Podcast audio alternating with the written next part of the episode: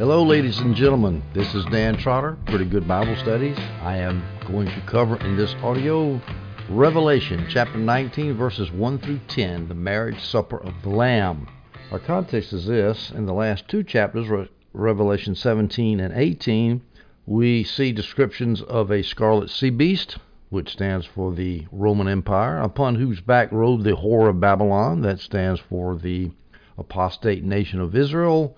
That's in chapter 17. Chapter 18, the metaphor switches to a city, Babylon the Great. Instead of the whore Babylon, it's the city of Babylon, the great city, Babylon the Great.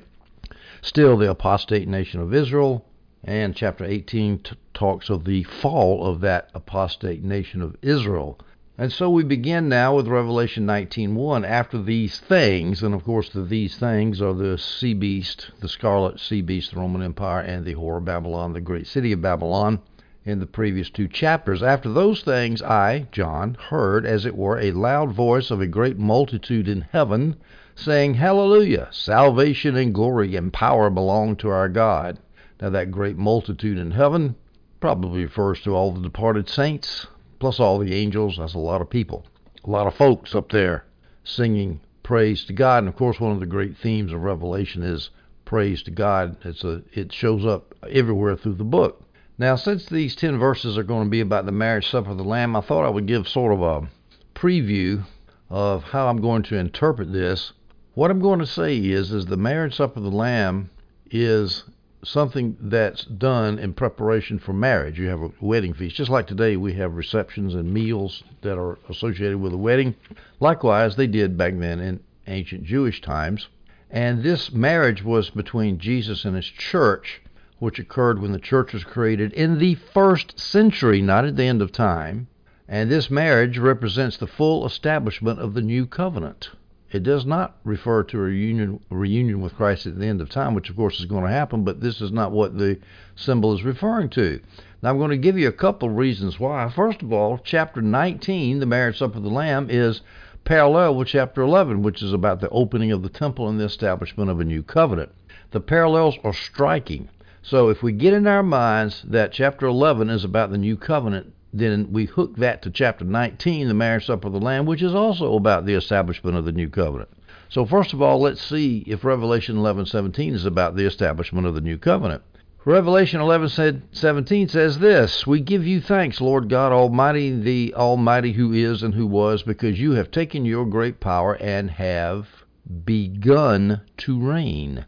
Begun. That means the reign has already started. So in chapter 11, the reign of Christ, the new covenant, has already started. We go to verse 19, first part of the verse in Revelation 11.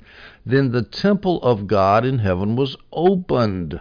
Well, because the temple is open, that means we have confident access to God the Father. And in the vision, John's vision, the temple is open. That means that we have confident access to God the Father now at the time of John's vision. So John was not talking about some opening of the temple 2,000 plus years in the future. So chapter 11 is clearly about the establishment of the new covenant. Now let's look at the parallels between chapter 11 and chapter 19, the marriage supper of the, of the Lamb. Revelation 11:15 the seventh angel blew his trumpet and there were loud voices in heaven saying the kingdom of this world has become the kingdom of our Lord and his Christ and he will reign forever and ever those were loud voices of praise I'm sure and that matches perfectly with the first verse I just read you in Revelation 19. After this, I heard something like the loud voice of a vast multitude in heaven saying, Hallelujah! Salvation, glory, and power belong to our God. So you have great praise from loud voices in heaven in both the temple opening, chapter 11, and the marriage supper of the Lamb, chapter Revelation 19. It's the new covenant that the marriage supper is talking about. Revelation 11:15 and the temple opening chapter we read this The seventh angel blew his trumpet, and there were loud voices in heaven, saying, The kingdom of this world has become the kingdom of our Lord and his Christ, and he will reign forever and ever. Revelation 19:6, the marriage supper of the Lamb chapter. At the last part of the verse it says, Hallelujah, because our Lord God the Almighty reigns. So we have reigning in common with the two chapters. Revelation 11:17, the temple opening chapter says, We give you thanks Lord God the Almighty, who is and who was, because you have taken your great power and have begun to reign. Revelation 19:1. We also, in the marriage supper of the Lamb, chapter, we hear about God's power. After this, I heard something like the loud voice of a vast multitude in heaven saying, Hallelujah, salvation, glory, and power belong to our God. We look at Revelation 11:16, the temple open, opening chapter. The 24 elders who were seated before God on their thrones fell face down and worshiped God. Revelation 19:4, the marriage supper of the Lamb chapter, then the 24 elders fell down and worshiped God. All right, going back to chapter 11, where the temple is open, we read this The nations were angry, but your wrath has come. The time has come for the dead to be judged and to give the reward to your servants, the prophets. And so the servants, the prophets, are going to get the reward in chapter 11. Chapter 19, the marriage supper of the Lamb says, He has avenged the blood of his servants that was on her hand. He gave the servants their reward. He avenged their blood. Revelation 11:18. This is the sixth parallel in the establishment of the new covenant because the temple is open chapter chapter 11 the nations were angry but your wrath has come the time has come for the dead to be judged and to give the reward to your servants the prophets to the saints and to those who fear your name both small and great revelation 19:5 the marriage supper of the lamb. A voice came from the throne saying praise our god all his servants and the ones who fear him both small and great. Even the same terminology is used. We go to the seventh parallel. Revelation chapter 11, verse 19, in the chapter about the temple of God being open, we read this Then the temple of God in heaven was opened, and the ark of his covenant appeared in his temple. There were flashes of lightning, rumbles and peals of thunder, an earthquake and severe hail. Likewise, in the marriage supper of the Lamb passage, in Revelation 19:6 we read this, Then I heard something like the voice of a vast multitude, like the sound of cascading waters, and like the rumbling of loud thunder. So we have rumblings and peals of thunder in both passages. So here's a summary of the seven things that are parallel between Revelation 18, where the temple is open and the new covenant is established, and chapter 19, where we have the marriage supper of the Lamb, which I contend occurs at the foundation of the church when the bride is married to Jesus.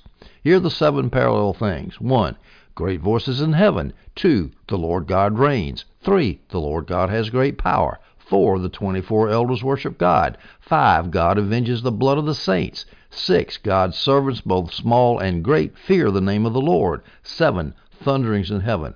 Folks, it's talking about the same thing. I think that's pretty pretty obvious.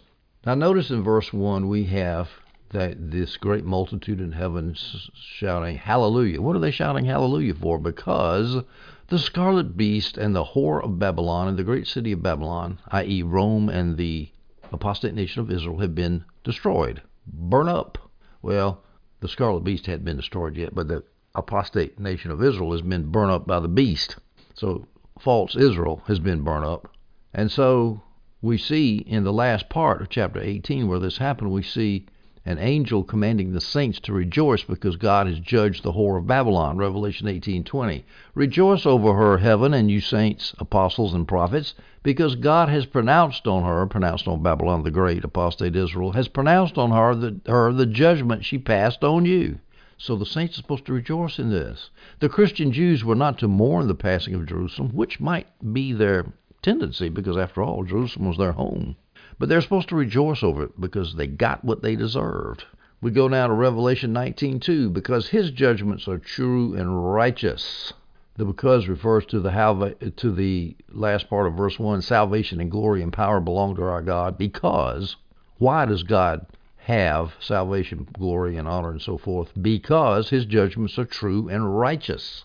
What judgment is John talking about in particular, or the, or the great multitude in heaven talking about in particular? The judgment of the great whore, the great harlot, who was corrupting the earth with her immorality, and he has avenged the blood of his bondservants on her. Of course, the whore is the whore of Babylon, who had fallen in chapter 18, the immorality. We talked a lot about her immorality, how she spread her false antichrist religion all over the Roman Empire. She corrupted the earth with her immorality synagogues everywhere preaching against Jesus were all over the all over the place, all over the known world. So she was corrupting the earth, but no longer after 87, and She's gone, and by doing by destroying Jerusalem, God has avenged the blood of His bondservants, His church, on her, on the whore. Now, avenging blood connects the whore of Babylon with the Jezebel whore in the Old Testament, 2 Kings 9 7 This is Elijah who was speaking for God. He says, You are to strike down the house of your master Ahab so that I may avenge the blood shed by the hand of Jezebel, the blood of my servants, the prophets, and of all the servants of the Lord. So God's prophets, they were constantly being slaughtered from Abel to Zechariah. It was impossible for a prophet to, per- to perish outside of Jerusalem because they all were in Jerusalem getting killed. But God avenges that blood. You don't get away with anything with God. He avenges murder. And this idea of vengeance, avenging the blood of the saints that's mentioned here, he has avenged the blood of his bondservants on her in Revelation 19:2. That reminds us of Jesus in the Olivet Discourse, Luke 21:22. He said, "For these be the days of vengeance." That's Jesus' predictions concerning the fall of Jerusalem in AD 70. Those are the days of vengeance that are leading up to that disaster for apostate Israel. All right, so the church is avenged. So the bad is done with. Now we're getting ready for some good stuff. Revelation 19, 3 through 4. And the second time they, that's the voices in heaven, the great multitude, said, Hallelujah, her smoke rises up forever and ever. Talk about Schadenfreude. Talk about rejoicing in the, in the fall of your enemies. Hallelujah, she's burning. Her smoke rises up forever and ever. Again, there's nothing wrong with praising God for the destruction of God's enemies. Nothing wrong at all about it. Now that smoke rising up, that's in, that imagery is based on the destruction of Sodom and Gomorrah, Genesis 19:28. He looked down toward Sodom and Gomorrah and all the land of the plain, and he saw that smoke was going up from the land like the smoke of a furnace. So just as Sodom burned, so did Jerusalem burn. Now that forever and ever emphasizes the permanence of Jerusalem's fall. Her smoke rises up forever and ever. Jerusalem fell permanently, but obviously Jerusalem didn't literally burn forever and ever. I mean, if you want to be hyper literalist about it, you would say that the Jerusalem there was a fire started back then and it's still burning today, which of course is absurd. Note also the implications for those who say that the covenant unconditionally remains with Israel forever. Really? She just got burnt forever and ever. That's no unconditional covenant that Israel keeps regardless of how much sin they do. I mean, Deuteronomy 28 says you sin against me and all kinds of things. Hemorrhoids, boils, pestilence, all kind of bad things are going to happen to you. The church is eternally, the covenant of the old covenant is eternally filled in the church, in the new Israel, not the old Israel. Verse 4, Revelation 19, and the 24 elders and the four living creatures. The four living creatures, of course, standing for nature, the 24 elders standing for the people of God, 12 Old Testament tribal leaders, and 12 New Testament apostles. They all fell down and worshiped God. That's all the people of God. Fell down and worshiped God who sits on the throne saying, Amen, hallelujah. More worship, one of the themes of Revelation. We go to Revelation 19:5, and a voice came from the throne saying, Give praise to our God, all you his bondservants, you who fear him, the small and the great.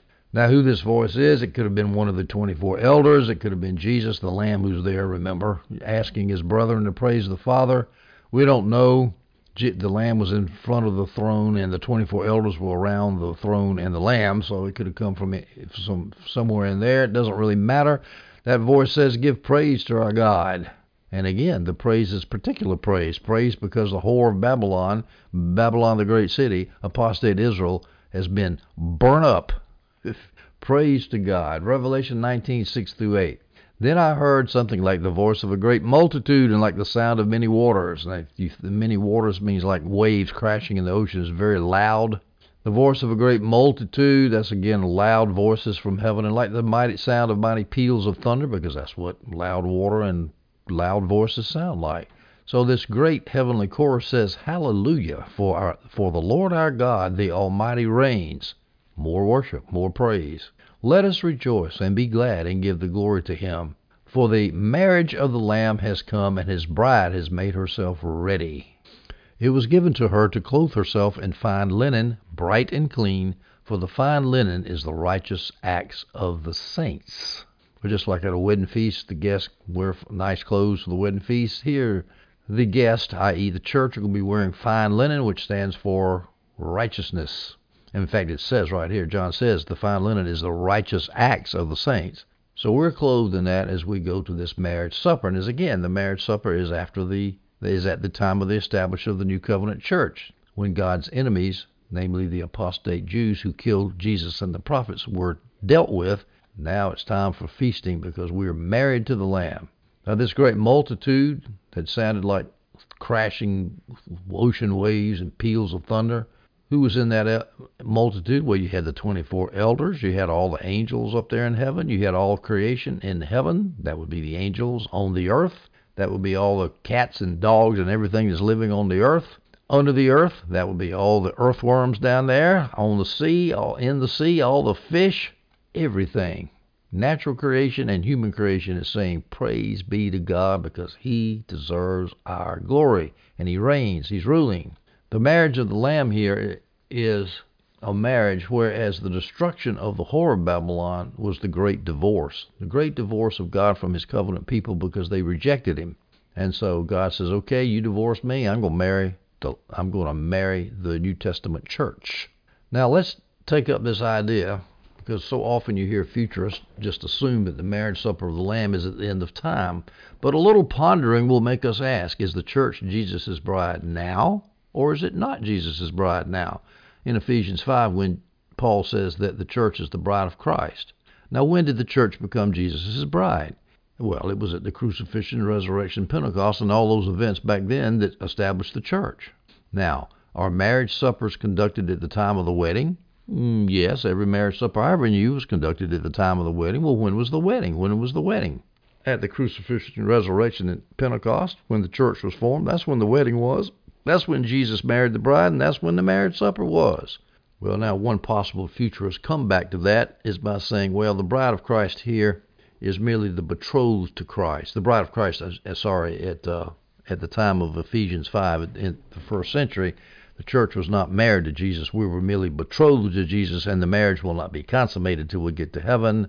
All I can say to that is, in Revelation, John doesn't say the betrothal to the Lamb. He says the marriage of the Lamb. They are different. They might be close, but they are different. He says the marriage of the Lamb. The marriage of the Lamb inaugurates the so called age to come. In Hebrews 2 5, we read this For he is not subjected to angels, the world to come. In other words, he's subjected to the Son, the world to come, i.e., the church, the people who believe in him. And that was back then in the first century, not 2,000 plus years later. The author in Hebrews 2 5 is speaking of the new covenant age. It is Christians who put God who God has put the world to come in subjection to Christians. Notice one other, well, a small point, but it's a it's a an important part. Verse point in verse eight. It was given to her to clothe herself in fine linen. It was given to her. All those righteous acts of the saints that was given to her so that she could clothe herself in fine linen in righteousness, it was given to her. That shows that the good works of the church are from grace alone. So yeah, we're supposed to do good works, but you got to remember, you're not going to do good works without God's grace. You're going to be the same old selfish snot you always were before you got saved. Revelation, uh, Romans, excuse me, Revelation, not Romans. Revelation 19:9. Then he said to me, that's the voice from the throne, probably verse 5. And as I said when we were on verse 5, the voice from the throne could be one of the elders or Jesus maybe asking the brethren to praise the Father.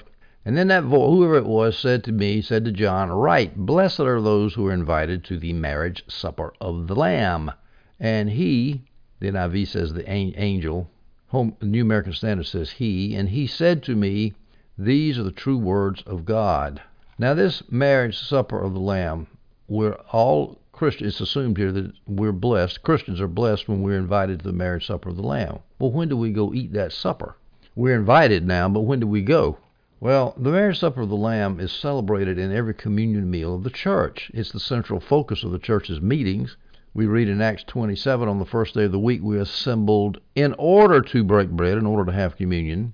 There's two other places where the purpose of meeting is to meet to eat the Lord's Supper. For example, 1 Corinthians 11, I'm quoting this off the top of my head, when you come together when you come together, it is not for the Lord's Supper that you come together in order to eat, because you're getting drunk, in order to eat. The Didache, that ancient manual of church practice, I think it's second century, early. But every Lord's Day do you gather yourselves together and break bread. Every Lord's Day you break bread.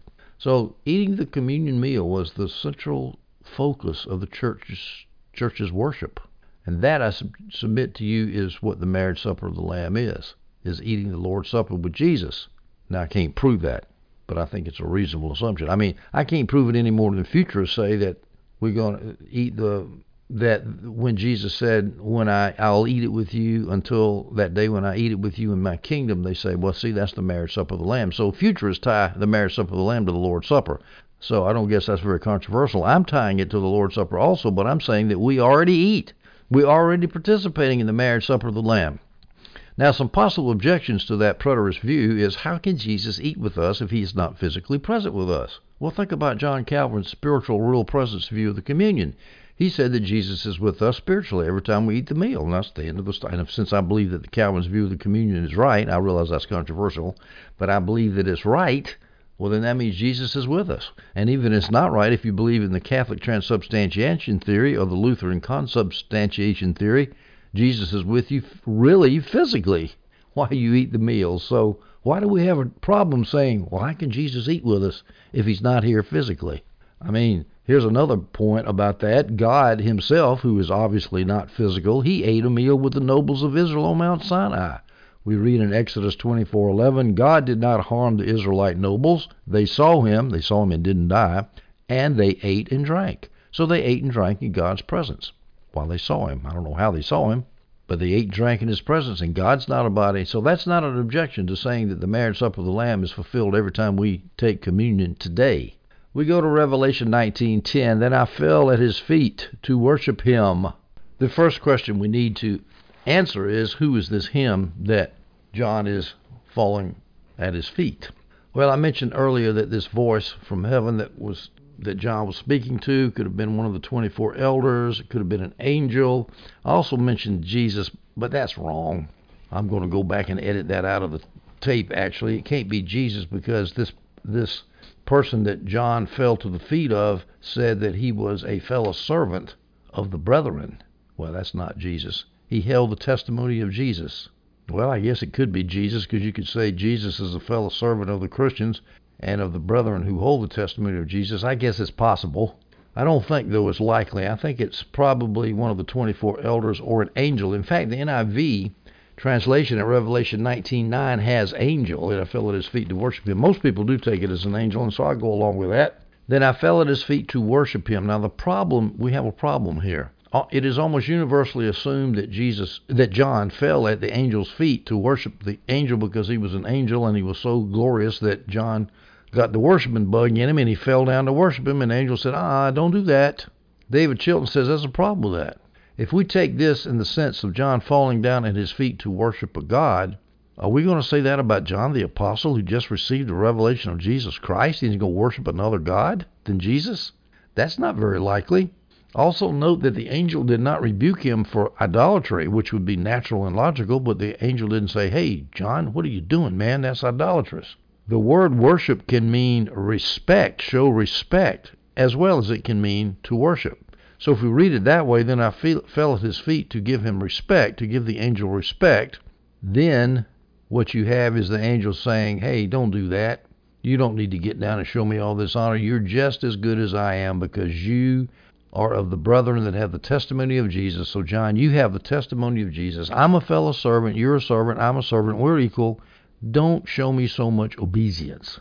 I think Chilton's got a very good point there. In fact, I think I think he's right.